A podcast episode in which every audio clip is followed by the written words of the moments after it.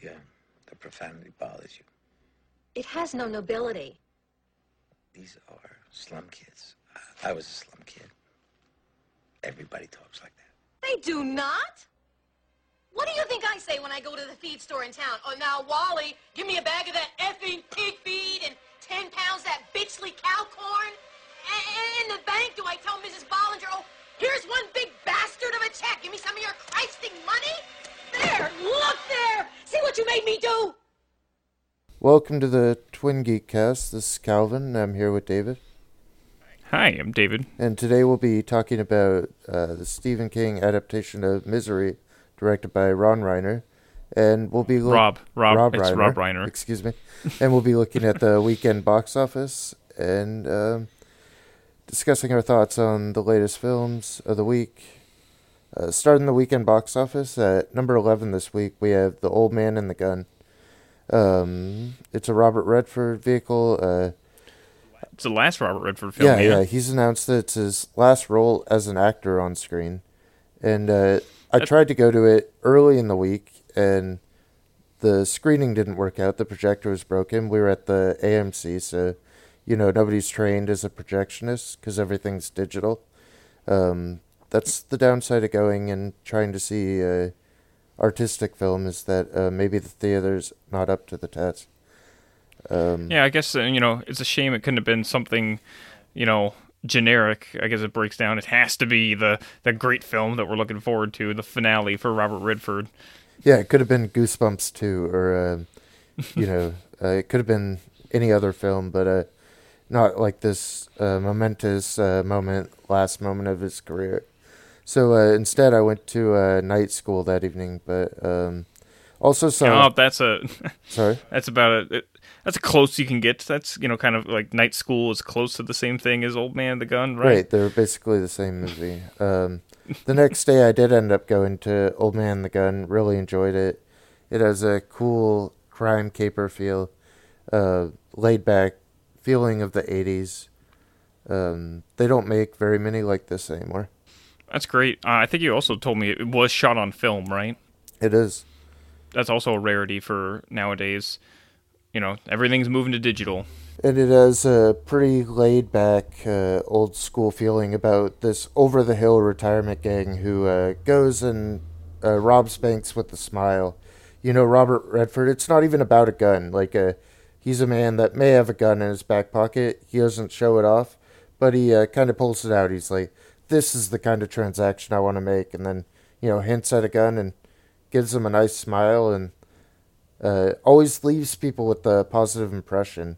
It's about a guy who escaped prison about 18 times. Uh, his last one, a famed escape from San Quentin. Um, pretty interesting guy, and I think it made a really fun final picture.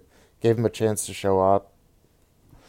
Um, after that, we have uh, number 10, mid 90s from Jonah Hill, his uh, debut as a director. You know, it's interesting that because I've seen his kind of getting middling reviews, and he's not the only one recently to come out with uh, as an actor to come into the director role now. I know Paul Dano just had his directorial debut with Wildlife as well, which I've also heard mixed things about. But I'm glad to see that they're both getting out and you know trying new things. you have to look at Jonah Hill's path too. Like he's already for a comedic actor, he's already worked with Apatow and Scorsese, and uh, you know he's been around uh, Oscar-nominated people, and uh, this is kind of. I mean, he has a great path to get in there. He's worked with some of the best directors in the game, so uh, I think it showed that he's learned a lot from them. It had really good blocking, uh, especially for a skateboarding movie. It was very well choreographed. Uh, everyone was placed the right way. I was impressed by it, but uh, also a little bit hesitant to give it a full recommendation. hmm It it seems like it's well, it's probably like a film that came out in the mid '90s, very enjoyable, but you know, not anything profound. Yeah, it's not very profound. You know, it's about skateboarding culture and, uh, and kind of feeling left out. It's more about like the male bonding uh, that happens in the skateboarding group. That these kids are trying to live up to the ideals of the alpha male. Uh, you know, like sleeping with women they don't even want to just because uh, that looks good in their friend group. Um, So it's a lot of posturing and not that interesting unless you uh, already lived that in the 90s. Well, I was going to ask, uh, having lived through the '90s as well, do you think that it, you know, communicated any of that very well? I think it was pretty cool that everything had a little bit of a, a double edged sword. That uh, you'd have like the SNES controller and F Zero playing in the background, then 20 minutes later he'd be trying to strangle himself with the controller, uh, trying to asphyxiate himself. Um, was a lot of abuse in his life. It's not really a very pretty nostalgia, but it worked for me in a significant way. Well, that's good to hear. At least it's kind of in the background. I know that's one of my like more bigger peeves with what you know they're doing with Captain Marvel. The trailer just shows it opens up and it's a big blockbuster sign there, and it's like, ah, I see now. Now I know we're in the '90s. Yeah, there is a mention where his mom's like, "We're going to Blockbuster tonight," and he's like, "Uh, no, fuck it, I'm going skateboarding with the bros," you know. But then there's another scene where they're all out drinking, and RZA comes on with some liquid swords, and I'm like, getting chills, thinking like, "Oh, this was my life." So I suppose for anyone who did grow up in the '90s like we did, it might be good to check out just for that you know nostalgic rush. Yeah, I think if you were born around then, I'd go. If you're a millennial or an older generation, you could probably skip that. We at number eight we got Night School, which we talked about a little bit before. I read uh, Tiffany Haddish and Kevin Hart's books from last year. It's interesting because they have the same kind of come up in the comedy circuits. They just worked small stages and then got promoted. They didn't have to go the SNL route and uh, the way that the old '70s comedy stars had to go. So they both have a very similar acting style and very good chemistry together. That's good that it ended up coming out pretty good for you and you enjoyed it because you know it looks disposable. It looks like everything else, but you know that's not bad as long as you have a good time. Well, I think that part of it for me was that I got some of the audience from Old Man and the Gun, so just like seeing the the old ladies next to me like guffawing every time that uh, Kevin Hart would make a bad joke. Um, like he'd put like pubic hairs on a spoon or something to get free meal at a restaurant, and these ladies would be like way overreacting. So I think that made the movie for me. I mean, I, I suppose you can't blame them a little bit. That is a bit grotesque, but they were also expecting a, a Robert Redford film, and God knows that wouldn't happen there.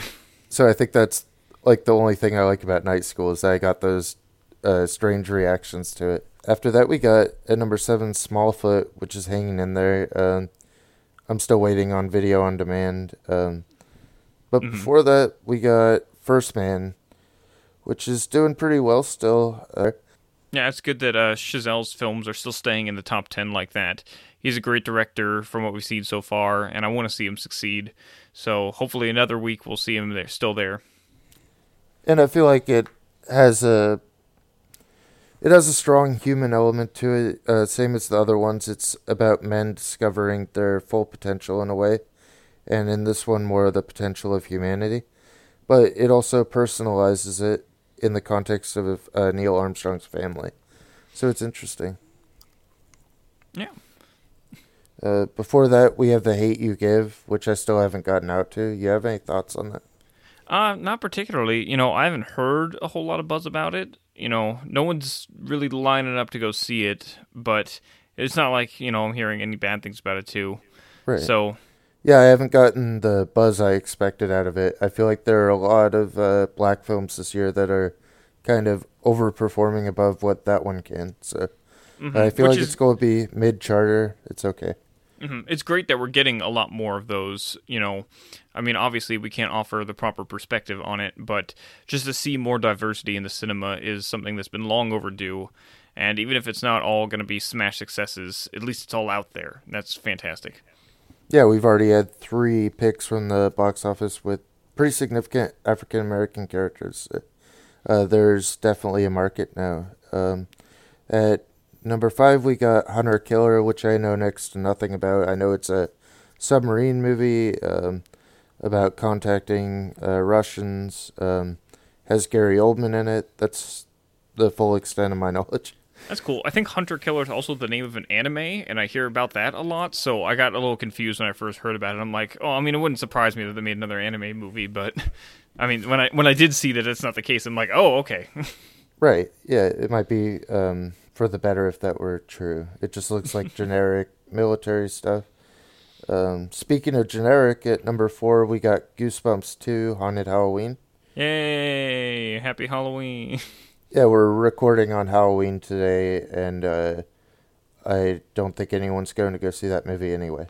No, Um, instead, maybe you could go to number three, Venom. Uh, really, Tom Hardy going completely unchained, and uh, he's been messing up the box office for the last month.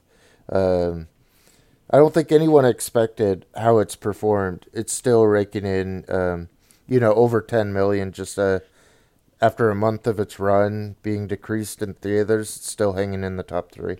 Yeah, there's no way that Sony is not going to approve a million sequels to this now. We're getting the Venom cinematic universe for better or worse. And, you know, it's surprising that Venom did so great, but I definitely think it's more so because of Tom Hardy than anyone else involved. And unless they can bag think- some more talent like that. I think everyone else, in some sense, is working against Tom Hardy, or that he's operating on a completely different plane. Uh, he's kind of in the zone here, while everyone else is kind of just uh, very confused about what he's doing around them. it'll it'll definitely be interesting to see if the next uh, Sony Venomy movie does even like half as well as this does. I don't know. Maybe there's a market for it. I think there's a huge market. Um, going by what comes after the trailers, we don't want to spoil it, but uh, stay in there. It has some, has some pretty fun stuff. An interesting actor there too, from what I understand. Oh yeah, yeah. I mean, a sequel could be a real bang up thing, but I don't want to talk about uh, too much what happens after. Um, before that, we have uh, Stars Born at number two. Um, always a bridesmaid, uh, never a bride. It'll always be number 2 Um, sorry to Stars Born fans, but it's just not that good.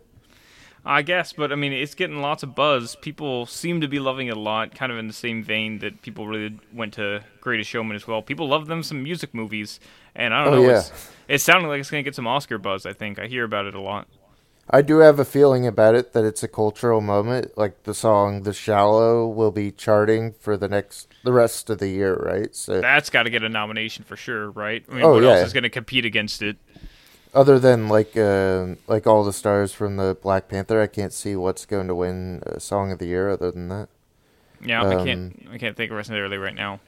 I won't be surprised if a month from now this is still in like the top seven of our charts. I don't see anything knocking it completely out. At number one, we still have Halloween. Have you come around on it? No, you know, I kind of feel largely the same, especially having watched the original again last night and realizing how they lifted even more than I had originally realized.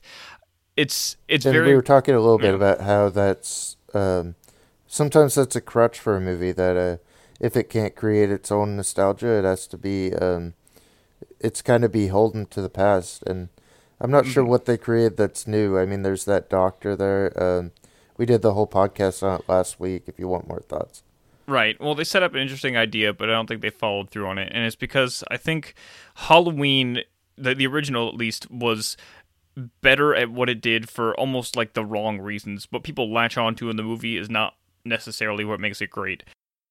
and I think there's like this thing that wasn't completely obvious even to everyone involved about Halloween.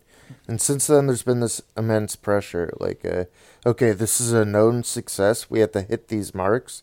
But at that time, it was completely unknown. Like, you had Black Christmas and not a lot else that was like it. So, John Carpenter was able to just create, and I don't feel like they create anymore. Right. I think the issue with it is that John Carpenter made the original film, and it's clearly this. It's very simple in what it is, and it's about Michael Myers breaking out and killing people. And everyone's like, "I love that. I want to do that again." But it doesn't work if you do it again. You got to do something different, which is why the new Halloween film, I think, was so much stronger based on the trailers from this aspect of tackling it from Laurie's trauma of it. But they don't go for that all the way. They just, as soon as they got Michael out of, you know, the prison, they go right back into making a Michael Myers film, and it just becomes derivative. And you totally think it's going to be something different. I mean, it's sold that way, and um, And well, there's they a plant little the bit seeds of of it. it. too. You know, Yeah. like they've got the ideas there, and I'm like, I can see it. I can see the better movie there, and it just breaks my heart to see that. And Laurie's just gone a little bit too long for her to have that impact that she really needed to. Mm-hmm. Definitely, I wish it. I wish it was better, but yeah, I still feel the same. Yeah, absolutely. Um, but I think it's go a hold on there in the charts at least uh, for the next week. And uh, next week we should also have Suspiria um, charting a little bit higher. We've got it at number 23 this week. So that'll be interesting to see how that does outside Halloween. Right. I mean, it's only the limited release right now, right? It hasn't even gotten to wide yet. So hopefully it'll be yeah, hopefully it'll do good. If you know between Halloween and then Suspiria here, maybe every you know classic uh, horror movie is going to get a nice big old reboot. Hopefully they don't touch the ones they shouldn't, but I think that'll be the fun thing about Halloween is that it it'll bring back uh, some of the slasher genre, and that we'll start getting some revisions that actually need to happen. Uh, our pick for this week for to film to talk about is going to be uh, Rob Reiner's 1990 horror thriller Misery. And uh, you know, we picked this film because not only is it a good transitionary one from Halloween to, you know, the November time frame, the more wintry aesthetic to it, but it's also just one of my favorite horror films ever. I love this film. And it's very high on my list as well. As far as Stephen King adaptations go, I'd put it at the top of my list. It's, um, as you say, very fun, wintry, seasonal um, uh, suspense thriller with the. I think it has a lot of heart to it as well. Mm-hmm. Well, there's a lot of elements going on to it because it's definitely part thriller, definitely part horror. But one of the big things as well with it is also psychological. You know, Rob Reiner watched every single Alfred Hitchcock film in preparation for making the film because he didn't know anything about, you know, kind of making these kinds of movies before. And you can really see that in the film. And this was made in, uh, came out in 1990. And that's an interesting thing about that era of filmmaking is that every director would just get their one horror movie. Uh, you know, he's coming off of uh, what was he doing? A Princess Bride before this? Yeah. What, what was it? When Harry Met Sally was like right before this, and he did Stand by Me, which is another King adaptation, but it's not horror in any way whatsoever. And then King kind of entrusted him with uh, doing Misery right after that because he was so successful with Stand by Me. Yeah, I mean, Stand By Me was the only adaptation of his work up until that point that Stephen King actively liked. You know, he infamously hated Stanley Kubrick's take on The Shining, and, uh, you know, Stand By Me was actually very close to the material, and it's also a great film. I love it just as much. And I think that's very confusing because, I mean, I'd play Shining as a, you know, the second best King adaptation after this one. Mm-hmm. Well, I guess it's hard to think of that. Some people will probably, you know, come at us with torches and pitchforks for saying this is better than The Shining in any way, but, you know, The Shining is definitely a special beast all its own. It's not a, a proper adaptation by any means, but what Kubrick does with it is fantastic. Yeah, I think the thing to think about is at least the author agrees with us that this is the right ad- adaptation of his work. Um, and uh, the thing King would always say about this is that it was like a metaphor for his addiction, which you know I could relate to on at least a very personal level. Right, um, because you have that past. Well, I guess that's a a good point we should bring up as well. Is that the actual plot of the film is um, very simple but amazing in its execution of it. It's about a writer, Paul Sheldon, played by James Caan, and he, you know, is a very famous author, kind of like King, and you see a lot of that similarities with him there. And he works in, you know, this cabin up somewhere. I'm not sure. Is it Colorado? I think maybe. I think anyway. So. Yeah, so he gets into a car accident getting on the way out. He rolls off a hill in the, you know the snowdrift and is like completely like kind of destroyed. I guess it's a weird way of saying it, but yeah, his legs are busted up as all hell. You know, he's got bruises all over his face and everything, but he's saved. You know, he's saved from death by his, you know, number one fan. It's almost like a coincidence that she happened to be there. Annie Wilkes, played by Kathy Bates. And things kind of divulge into more threatening territory as he has to depend on her, but at the same time, her true craziness kind of starts to come out in various outbursts. And I think they have one of my favorite relationships in film. I think. Uh, when you start looking at film, it's just a every movie is basically two people having a conversation, and when you get to the heart of what this one is, that whole conversation is laced with so much tension and so much uh, implied dread. Uh, mm-hmm. Kathy Bates is really incredible as uh, as uh, his his biggest fan. You know, he's just selling himself out, basically prostituting his work, doing uh, historical romance novels. So his audience is much different than who he is as a person. and Right. she expects this of him that he's going to come across like this romance writer that's going to woo her. Mm-hmm. Well, it's very almost autobiographical in that sense because King has also been more or less pigeonholed into horror, you know, for his entire career. And if anyone, you know, anyone's very uh, malicious towards him if he wants to do anything well else. And I think Reiner really connected with that because he came from a comedic background, acting in stuff like All in the Family, and then directing stuff like Spinal Tap and and Harry Met Sally and Princess Bride. And so for him to try and make that foray into more serious, dramatic territory, you know, it's very hard for him to do so. I think it is a film about like auteur theory and being kind of the victim of your own creation in some sense that uh that you know what we write it it never reaches the right audience. And sometimes what gets popular isn't the thing we ever wanted to write. Like uh you know I don't know what King's most personal work is. Maybe like Dark Tower series seems to be more of his like a personal statement about um you know a legacy that he wanted to create. But only the horror stuff really uh, picks up in the movies. Right. Um, but definitely, you can see as well that in his character here, at least in the beginning of the film, uh, Paul Sheldon is trying to break away from that. His last novel is about to be published for the Misery series, and it's you know intending to kill her off for good. And the last novel that he's just finished writing, as he's leaving the lodge, is a completely new thing. It's about you know slum kids, which he grew up in. It's a very very personal novel for him, and you know it all just backfires when he's faced with Annie Wilkes. And it's kind of like uh, like the analogy to addiction is like you always think that you could have your last drug and then and then it pulls you back in every time you you you think you could finish or that you could make a willing choice to walk away but um addiction in some sense uh, it it's more of a spiritual disease that you're you're not capable of uh, choosing anymore. Uh, it basically chooses um, the lifestyle for you. I think that's definitely an interesting angle to look at. I think it's more uh, that that theme is more pres- prevalent in the book itself, but definitely you can still see the influence there and how the duality of Annie's nature and how she is both, you know, torturous and you know toxic to Paul, but at the same time she's a nurse and she's you know bringing him back to you know health. She's you know nursing him back, and it's it, it's kind of works in that same way the drugs kind of do, and how I imagine anyway most you know addicts kind of feel, and that is a dependency on them still that you need, despite how awful it is for you. and that's the thing about that is that they're they found their solution already. Uh, a lot of people go their whole lives without finding a solution, but then with someone like that that's found a, a drug that works for them, they found a way out of uh, whatever pain they have. So um, at the same time, it, it's still hurting him. I mean, he's completely incapacitated for most of the movie. Oh, I think that's really like the best aspect of the movie, and what makes me most terrified watching it is that Paul Sheldon is completely stuck. There is no way out. They go out of their way in the movie to show you how royally screwed his is. He is. His legs are fucked up beyond all reason. He's entirely dependent on Annie to even just get him out of the bed.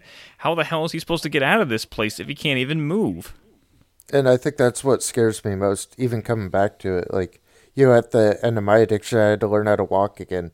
And realizing that drugs could do that to you, that, that they can incapac- incapacitate you.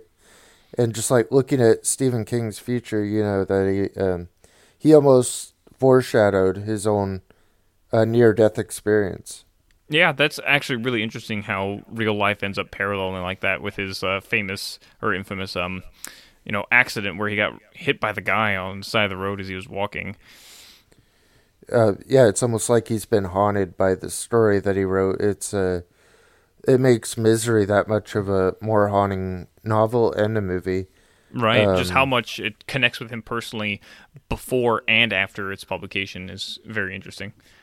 I think there are some pretty significant differences with the book. I think that uh, you know Annie Wilkes has developed a little bit differently. Um, yeah, more of a terrifying metaphorical symbol, and some of the things that happen are a little bit more outlandish in the book, a little bit harder to capture.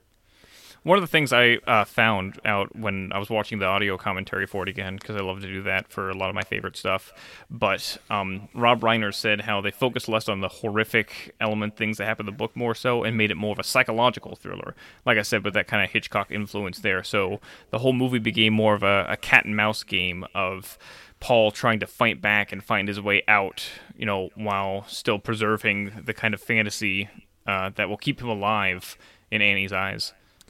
I think that works well in a Hitchcockian way. That it's kind of a battle of wits, and um, they're you know it's it's a mental game, and it's um, and it feels literary. They're um, uh, what? How would you characterize their relationship?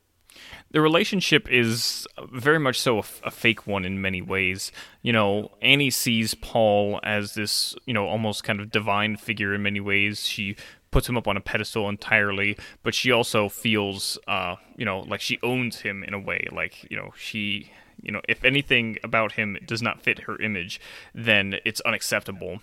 And on the other end, Paul is very much faking his way through the relationship with Annie. You know, at times he's trying to be upfront with her about things and whatnot, but whenever he is, she tends to overreact. So he caters to that personality more so, and he often says whatever she wants to hear so that he won't be butchered before he gets out. One of the things I remember particularly. I think that. oh, go ahead. I think that's interesting in a sense about how writers have to cater to their fans. Uh, the way that Paul has to talk to Annie is like a, the same way a writer would have to um, uh, write to to a market. Um, they have to change their work, and you know he had to sell out, become this uh, romantic writer. Um, but that's not who he is. Well, there's an interesting sequence uh, somewhat earlier on where you know she's trying to force him to burn his manuscript and he's trying to weasel his way out of it by you know kind of faking and saying oh well there's already plenty of other copies of it. My publisher has and whatnot. And you know but she's not falling for it necessarily. But while she's telling him all these things about how she knows and whatnot she's kind of pacing around the bed while she's motioning with her hands holding this can of gasoline and it's just all flying onto Paul as she's talking. And you can feel the tension of that. Like, this woman will burn him alive if he doesn't do what, you know, she says. So he just kind of has to cater to it and do it anyway and, you know, grit his teeth through it. It's horrific to watch. It's like, you know, you can see, it's like watching him, you know, kill his baby, essentially, you know, burning his book here. I think that's one of the moments where it feels like okay, there's no getting out. She's not nursing him back to health. Uh, this isn't a temporary trap anymore. It's like the biggest fear as a writer is uh, being held captive to write and then being forced to burn your work anyway because mm-hmm. it doesn't agree with the public imagination. So then he's forced to write a new novel to bring back the misery character and you know so and that's another interesting thing about it as well is that you got to consider how long paul has been missing for. In this time he has to write an entirely new book you know before he can even attempt to escape the clutches of annie. And uh, most of his time is pretty much incapacitated. Um, he can't move around very much um, and he's stationed at a typewriter for most of his visit Mm-hmm. I think they do a great job, though, of showing how resourceful and smart Paul's character is. He does a lot of things to kind of, like I said, you know, cater to Annie's interests so that he can get away with doing some stuff behind her back. Um, you know, there's great sequences of him. Like as soon as that book burning part happens, I think I'm pretty sure it's the moment afterwards. The pills that he's been being fed by her, so that his pain goes away he hides the first couple under the matches right after that moment. So, you know, Paul's such a trooper in that sense, in that despite just going through this horrific, traumatic thing of burning his, you know, book passion there, he's immediately on, you know, the offensive, trying to figure out how he's going to get out of this. And I think that's uh, some of the greatest tensions when uh, when Annie goes to the store to get the uh, specific uh, typing paper that he needs. Um, mm-hmm. I feel like that's one of the biggest scenes is he tries to plot his escape. Yep, that's a fantastic sequence. Definitely one of the best in it, and it shows how great uh, Reiner was at building tension there. You know, they they set up early, like right before she leaves, the bobby pin on the floor that he's going to use to you know kind of get his way out of the room with the lock. And from there, you know, the whole sequence just kind of keeps building and building as you see. And what I also love about that sequence in every moment is that they set up in all of these things throughout. You see, that's the first time you see the picture of Liberace, which comes Mm-hmm. up later in the film. You see the photo album there as well, which is a big, you know, bit of information we get later in the film. That's where the penguin comes into play, the little porcelain penguin that he knocks over, that kind of gives him away that he's been out of the room. But in all that, all that, you know, he gets to explore the house more. That's the first time he's out of the house at all, or, or the room rather. Yeah, I mean that's a a big part of our context for um, the situation of the film is that we get environmental context through items, and um, our friend Graham wrote a nice article on inserts in the film. Uh, those really stand out here because uh, they signify um, very specific uh, messages, messaging throughout the film. Well, what he talked about as well is that how all of the insert shots in it all add up to something, and the film is really fantastic at you know doing that setup payoff element. The very opening shot of the film sets up three key items that all come to play in the climax and are crucial to defeating Annie in the end. I just think that's the brilliance of its editing is that everything pieces together in a novelistic way. That um, it it is like a Hitchcock movie in that sense, in that the inserts are always important and they show up in the right order, and then every insert has a payoff. Uh, there's no item that's there just to be there. Yep, everything is important in some way or another. Even, um, you know, I know the the the role of Misery the pig that Annie owns is not as big as it is in the book, but it does come back in a way in the end. You know, her role there, even if it's not exactly as you know it's presented in the first place. Yeah, I feel like I feel like in the book maybe the uh, something I don't remember exactly, but I feel like something more uh, gritty happens with the pig. I'm And, I'm uh, sure. I'm almost positive of it, and uh, and one of the funny things about the movie is the pig's credited as uh, misery playing itself. Right, that that's the name of the pig as well. It's funny. Yeah. those those those fun credits are always you know kind of just neat to pick up on when you're looking through. But yeah, uh, so when he, I guess back to the uh, roaming around the house bit, you know he. It, it's a real uh, big turning point in the film as well, because Paul gets the advantage there as he grabs like the two packs of meds there. So he, you know, at that moment he doesn't have to wait anymore to get any, you know, more of the pills from Annie. He's just ready to enact his plan. And that's the great thing is that that tension sets up uh, following scenes as well. Uh, there's not a scene wasted in the movie. The the setup to that is then when he asks uh, him to or asks her to join him for dinner. You know, he already has his plan in motion, and you know what he's gonna do because you know the idea with the pills. There, he's got this packet then full of all the pills. He's gonna drug Annie. He's gonna get the hell out of there, and you know they set it up so perfectly in that he asks her to go get the candles, and so when she's gone, he puts it all in the wine for her wine there, mixes it in, Oh, and I guess another great detail about that as well is that when he first starts to plan to take the pills, he checks it first. Like he gives it a taste and he smells it to make sure there's no odor or you know uh, any taste to it. So that way, and it's a small detail that helps cover up any kind of plot hole later. Yeah, I think that's the brilliance of it. Is that scene is filled with so many small details. They're, you know, they're sitting there before his shrine that she's built, a shrine to all of his biggest work. Uh, you know, just an expression of her, uh, for her out of control fandom. It's just so well set, and by far my favorite uh, sequence in the whole film. It's a has such mounting tension. Everything's been built to this point, and it's coming to a boil. And then Annie comes back, and and you wonder about the wine, exactly what's going to happen. They're- they're about to take sips from it. They're about to toast to misery and whatnot. They say, and before they have a chance to, she, you know, reaches over to light uh, the candle, I think, or whatever, and knocks over the wine glass, and it just spills everywhere. She pours herself a new one, and it's like, oh my god, everything it was building up to was wasted. Like the look on James Caan face in that scene is absolutely priceless in an awful way. Like you just feel so bad. You're like, what's gonna happen now? The best thing is he toasts to misery, and then she spills over the drugged wine, and and then she refills it uh, without the drugs, and then she gives her own toast to his misery. It's just such a beautiful turn there. Uh, it, it's just like, and you know, I think in some instances, if that wasn't done right, it would feel like so empty. Like, oh, great. Well, now where is the movie going? You know, because everything you've been building up to is not there. But it actually works out fantastically still, and it just comes across. It's heartbreaking to watch, but it, you know, in a good way. I really enjoy how awful that feels. Yeah, and I mean it is an awful feeling and it feels gross, but uh, everything pays off at that point. That's that that's like a a big climax in the movie. And I guess we debated the other day whether or not she intentionally spilled it. Mm-hmm. I know you definitely felt like she did, which would add, you know, another element of her intentional malice to it. But I don't think that's necessarily within Annie's character. You know, she's been very confrontational with Paul up until any of that point, and she ends up bringing attention to him, like I said, with the penguin later, as well as the knife that he ends up stealing from the kitchen. So I think it would be more in her nature to say something about it. And also, I think it just helps to add to the more if it's just an entirely accidental thing. It just makes it feel more, um, you know, I guess worse. yeah, well, uh, what I'd add about that is that in the book she ends up punishing him for uh, spilling the wine, but uh, that her book character is also very different. Um, she has maybe more redeeming attributes, or I'd just say she has more general awareness of what Paul is doing and uh, uh plays more of a guard to his behavior.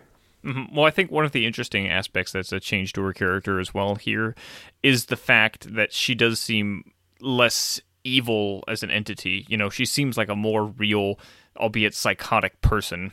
And again, that element of realism helps to at least make me more scared of things going on. I'm not the kind of person who's afraid of boogeymen or scary Draculas or whatever. You know, if it's all fantasy, that's all great stuff, but I'm not going to be, you know, staying up at night wondering if it's going to happen. It's the real stuff that really gets to me yeah, I think the grounding in this is especially what freaks me out. There's nothing in this that that takes you out of the story. Like they changed the book uh, from, you know, cutting off his legs to just like plowing them with a sledgehammer, which is almost worse. Oh, I think that's absolutely worse. It's a much better change there, at least on a visual level. If you just saw Annie cutting off the foot there, you almost can't you know empathize with that feeling. You don't know what that is kind of at all, but you've twisted your ankle in some kind of way to at least begin to emulate that that feeling. And they do such a good oh, job yeah. in that sequence. I remember i watched the feature on uh, greg nicotero the makeup effect artist talking about it. You know he does a bunch of stuff for the walking dead now as well. He's a great uh, effects guy. But like they talked about how they did it with the rubber cast and you know she breaks both his legs but you only see it the once. And it looks wicked the way it does it does it because the foot just goes all the way around that block. And it's just like oh my god. It, it's it, it's dramatically painful too and it's you could feel it uh, and i don't think you could feel it the same way getting right. cut off but the interesting thing is that you don't see her cut the second foot. You know, they right. just they just make the sound effect again, and they show James Caan's face. And. I got to say, this this is a good opportunity to say so. Is that James Caan is underrated in this role here because he has to act his ass off just to keep up with uh, Kathy Bates here, and also just to act all that pain out. I believe that pain every time Look, he shows I, it. I know we we all know Godfather is good, right? But I think this is. Uh, his most expressive role. Um, he shows significant pain and especially restraint. Uh, this role requires so much restraint. Um, there aren't many leading roles in Hollywood where you're incapacitated in a wheelchair for most of the movie. Yeah, what you got like Rear Window and this. That's probably right. that's actually another interesting connection. This is very Hitchcockian, kind of like Rear Window, but it, I think it's definitely unlike Rear Window. It's definitely more focus on his you know handicapped state. Yeah, yeah, I feel like King probably pulled something of that from Hitchcock, and I mean Reiner uh, focuses the direction toward re- Rear Window. Uh, there, there is always uh, something going on with the windows in the movie. That's, that's another thing. That's an interesting aspect as well. You know, I found as well is that you know the the setting of it and everything is all very secluded, and you got this house away. And as is with most Hollywood productions, generally everything is filmed on a set, and you got a backdrop outside. But there are some things where there's very interaction going on. You see a helicopter flying by, you see Annie walking up to the house through the window and whatnot, and none of that stuff is filmed on filmed on a set. It's all filmed on location out in the wilderness, and they just built like the facade of the interior of the house, and you can't tell the difference. If no, I didn't tell you no, that, you wouldn't know. No, it's staged like a play essentially, and it, it works that way in a Hitchcockian sense also. I think that's interesting as well. I know there was a like a you know they do various re- revivals of you know movies and stuff on Broadway and whatnot. I remember hearing once that Bruce Willis was playing the uh, the James Caan role there of Paul Sheldon. And that oh, is that right? yeah, it struck me as odd, and I was like, all right, but you know, I like seeing Bruce Willis act. I wish I could have seen that, but absolutely, I might have to look into that after we're done here. Uh, I, I guess that also just goes back into the casting of it as well. We already talked about like James Caan there, but we also got to talk about Kathy Bates, and everyone knows how fantastic she is in it. I think she's one of like the first people to win an Oscar for uh, a horror role. You know, I think that's right. Um, and it's not- significant because uh, Kathy Bates, you know, she's not winning for looks. Um, you know, she's she's a middle-aged uh, female actress that's winning for their performance alone. Hmm Well, I think that's what I was trying to tie back to into as well. I think it was I can't remember exactly if it was the stage production of Misery or something else, but they wanted to cast Julia Roberts in that role at one point, Oh and Stephen God. King was just like, "Yeah, no," because that's not who Annie was. She said that Annie's you know kind of a beefier character. She needs to be able to throw a man around a room. She Yeah. said, Yeah, And you have to be able to believe it because she's like picking him up off the wheelchair, placing him in bed. You know, she's a significant force in the movie. Yeah, and that's the thing is that her intimidating, you know, physique is just as much a necessary part of her character as any other facet. You got to believe that she probably would kick his ass in a fight, and almost does by the end of the film. Facet to her character that's important. But I guess the other big thing with Annie, as we kind of already touched on as well, is that she needs that perfect balance of very kind, nice homeliness. She's got those Christian values as well that Stephen King likes to touch on a lot, as well as the manic, you know, drastic freak out elements. And that able to go back and forth and not knowing what it's going to be is it, crucial to establishing the fear of her character. And I think that Stephen King loves to play with these kind of characters that, you know, they say odd things. Uh, she kind of has her own invented language. That's uh, that's really fun to listen to. Yeah, all of the various cockadoodies and you know friggin' whatnot. It's all very um you know, an interesting asset to for a character. It shows almost a kind of uh, underdeveloped facet to her personality, and not not in a writing way, but in a character way. Like she's very, you know, a stunted growth. Essentially, she's Yeah. very stuck with those moral values. She can't handle foul language, and so she has to substitute in these ridiculous words. You know, these words that in any other context would make you chuckle or laugh, but they actually they're very intimidating coming for her because the implication there is that she doesn't, you know, have the the mental capacity anything past that. Yeah, almost her inability to deal with the darkness or the use of uh, of more significant slurs kind of renders her as a more evil character because there's something innocent and childlike about it, but then there's also this uh, this meanness about it. Mhm. Well, I guess it connects into that idea of people with a lack of awareness who have immense power. It's a very terrifying thing knowing that someone can make grand decisions and you know make things happen while being completely oblivious to the outcome or the damage that it can cause. So I guess one other thing I want to talk about while I'm thinking about that is there you know especially in, in the context of the language one of my favorite scenes in it is when she's talking about the rocket man serial uh, and this is the discussion when you know paul has to redo the beginning of the new misery book because it's not right. And the way in which they film this is she's you know begins to escalate in the conversation and get you know more frustrated and frustrating building up to it. The camera is pushing in on her intensely and it's in this great wide angle lens and I think that wide angle lens is utilized so many great times throughout the movie to really like get you in her face, and it's even more intimidating and scary. Absolutely, and the cinematography is just on point the entire time. The way everything is framed. It's you know, as again, it was kind of said a lot with uh, the insert shots already. You know, Rob Reiner really did his homework on trying to understand what it is to be a thriller, but also, um, you know, just Barry Sonnenfeld was a was a great cinematographer. This is the last thing he did before he started becoming a director of his own, and he worked a lot with the Coen brothers before this. Like he shot uh, Blood Simple and Raising Arizona, and uh, I think he did. No, maybe he didn't do Miller's Crossing. I think that was Roger Deakins at that point. But anyway, um, there's another great shot I remember from early on in the film that I remember Rob uh, Reiner discussing how Sonnenfeld kind of created it. It's during that scene where uh, Annie's racing back to you know meet Paul. You know uh, they're having that kind of chase back there, and the sh- the sheriff's on the side of the road after not quite seeing Paul's car there. And the camera is kind of looking at them going down. It's obviously mounted on a car. And as soon as they pass the sheriff on the road, the camera keeps turning and you see they're in Annie's car. It's all in one shot. It's really great, very fluid shot. And there's lots of great shots like that throughout the film. The cinematography is something that definitely goes under talked about in this film. It definitely stands out as um, as one of the better shot King adaptations. Uh, How do you how do you feel like you'd rank it among King's work? Uh, you know, man, I'm so biased on this since this is actually one of my favorite films. It's, you know, like my favorite horror film. I think it just barely doesn't crack my top five. But so I would put it personally at the top, but that's not uh, that's not what everyone would do. Most people are going to put The Shining, but you know, I, I, don't know. There's there's a lot of Stephen King adaptations I love as well. Shawshank and Green Mile, Stand by Me. They're all fantastic. Yeah, I think one of the fun things about this was that we're both pretty much in agreement on that. That Misery is so much fun. It's such a different take on mm-hmm. the usual Stephen King that we get. That I think we'd both place it near the top. Yeah, well, I think what's interesting about it as well is like what there's.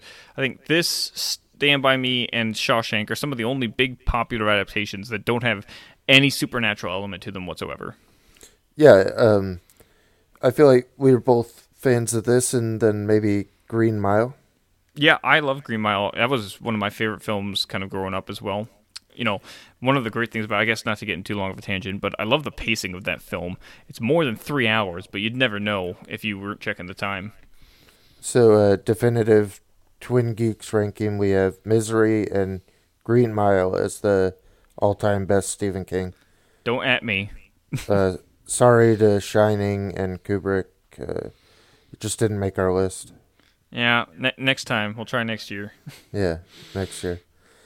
Um, so I guess uh, the other thing about Misery that we should talk about as well is how much it escalates by the end because it gets seriously violent in the climax there. Oh, it's gritty. Mm-hmm. It's you know there's so much blood going around and just absolute like intense violence. I think a lot of the sound design goes in it as well. One of my favorites being when Paul Sheldon hits her over the head with the typewriter, which is another great moment that's set up when you see him kind of lifting the typewriter in between writing, you know, paragraphs or whatever. He's obviously preparing for this. And that's that's one of the fun things about the fact that he used typewriters that it mattered the entire time. That his writing was strength training for him to be able to lift it and smash over the head with it, as well as constantly lifting the typewriter up. Right. Well, it kind of works as a double thing. Like he is working to regain his strength from his dilapidated state, as well as you know practicing to kind of make sure he's got the movement right for when he, uh, you know, finally tries to defeat Annie. And it's like the tool that created the thing she was obsessed with. Uh, ended up killing her. Uh, it, there's a thematic uh, element is there as well. You can see the subtext. it's all really great. And I kind of wish that's the kill they went with instead of the the misery pig statuette. You know yeah. that they kind of do. They do that fake out thing. And it's not the worst fake out kill that I've seen in these kind of horror movies, but it is just slightly cheap. Like I'm kind of like, man, you had a really great thing there. This one's just a little weaker, but I'll I'll take it. I love it still. Then then I'm not entirely sure about the ending. I feel like it I feel like it does something we were talking about with the new Halloween that uh, that horror films r- rarely get to. That you have to live on with this trauma. Uh, people don't just survive these fucked up experiences; they have to go live their lives afterward, and it follows them. Mm-hmm. That's definitely an interesting aspect they leave the note on. They they leave it on this kind of slight scare moment. It's not like a jump kind of thing or whatever, but it's just kind of this haunting idea that this thing will follow with him forever. You know, his agent kind of almost asks him to relive this moment, mm-hmm. you know, by by potentially rewriting it. Oh, oh God! I just realized we didn't even mention who the agent is. It, you know, did you realize that's Lauren Bacall as the yeah. agent in this film? Fucking Lauren Bacall, you know, screen legend of the 1940s and 50s, married to Humphrey Bogart. right? Yeah, it's fantastic it's it's an amazing little thing. I remember because you know Reiner again. He said like you know when casting, they had a hard time casting the film in some parts, like especially James Caan's part. They they wanted like Robert Redford or Warren Beatty mm-hmm. originally, who both would have done great. But I think James Caan really nails it still. But you know like his agent or whoever called him up and said, "Hey, would you consider Lauren Bacall for this part?" And he's like, "Hell yes, I would consider Lauren Bacall. Are you kidding?" yeah, it's the only person that could be there once you have that name down. Uh, yeah, I feel like I feel like as far as supporting. Um, Richard Farnsworth does a really good job as the local sheriff. Uh, oh, he's he's so great. Like he adds so much charm to this role. He does. You know? Like he brings such a human element from the outside, like a laying in bed with his wife, trying to read about. Uh, you know, he's the, finding all the these false red herrings. Right. Their relationship is actually really great, and if I remember right, uh, oh, let's see here. What's her name? Frances uh, Sternhagen. She her character's not actually in the book, but she adds so much to it, and they have those interactions together. They're very kind of like cutesy, bickery old couple, and it's great. Yeah. I love them in there, and they add so much, especially because he kind of has to drive the plot forward. You know, in investigating things and finding out about you know Paul's disappearance. and When it's funny. find- yeah. yeah, and he's fun. And that's and that's an another interesting element of this, and why I want to see more comedy kind of directors take on these horror elements because when they do it right, and they uh, interject the various moments of kind of comedic uh, sus- substance to it, it adds that sense of relief so that you can drive up the tension again. You know, there's lots of comedic moments in Misery that really make it. One of my favorites is you know when he Paul Sheldon's first sitting down to write the book you know, he just sits at the typewriter for a second. He lets out a big gasp, and you hear him typing away a bit, type, type, type, and then it cuts to what he wrote, and it just says "fuck" like over and over again, just fuck, fuck, fuck, fuck, fuck, and it's hilarious. and then, and he just kind of tr- tr- throws away again, and I was like, you know what? That's that's humorous. I get that. You know, that's kind of how I would feel in that situation. Just like fuck, what do I do? and there's there's this sense with it that uh, a little bit more critical theory, but that a comedy director can come and make a good horror because they have the same um, components of tension that that the tension uh, a laugh requires to be taken properly on screen. Is about the same as something like a jump scare or a psychological uh, thriller. So Right. And with a joke as well as in horror is that there's a setup and payoff when you do it right, you know, and they both have that. And as long as you can figure out the mechanics of that, you should be able to do both well. And we've seen, you know, horror, uh, comedy directors transition well into horror. What was just last year with Get Out, you know, uh, you know, I won't say as much about Halloween here with David Gordon Green, uh, based on my opinion, but it's successful and people tend to like it otherwise. So it works, and the comedy sometimes does work in that movie. I feel like those are the two most critically misunderstood genres, and I feel like that a comedy director, um, comedy often comes from some kind of pain, or uh, comedians are often the darkest people. So I'm never very surprised when they're very good at horror, and I think we find out. I think we, I, I think we start finding out who the real comedians are.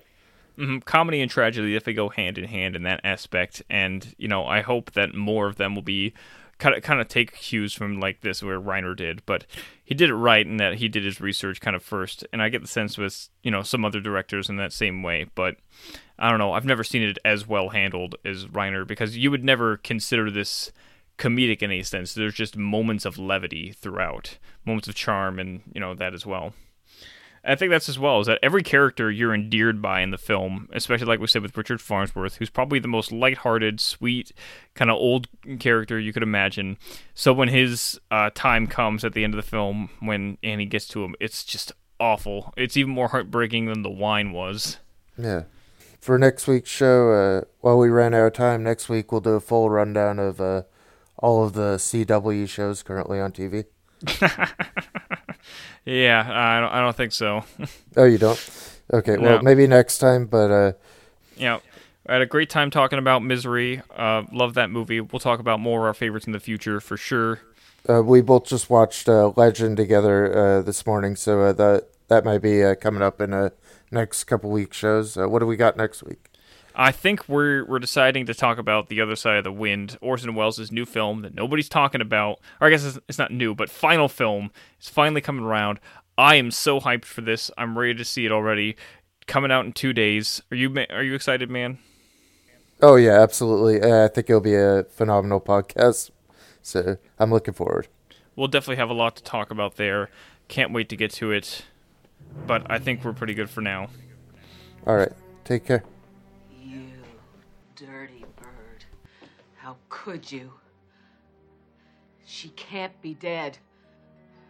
Misery Chastain cannot be dead. Annie, in 1871, women often died in childbirth. But her spirit is the important thing, and Misery's spirit is still alive. I don't want her dead! I want her! And you murdered her! No, I didn't. Who did? No one. She she died. She just slipped away. Slipped away! Slipped away!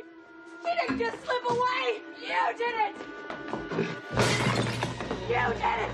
You did it! You did it! You did it! You murdered my misery! Annie. Annie.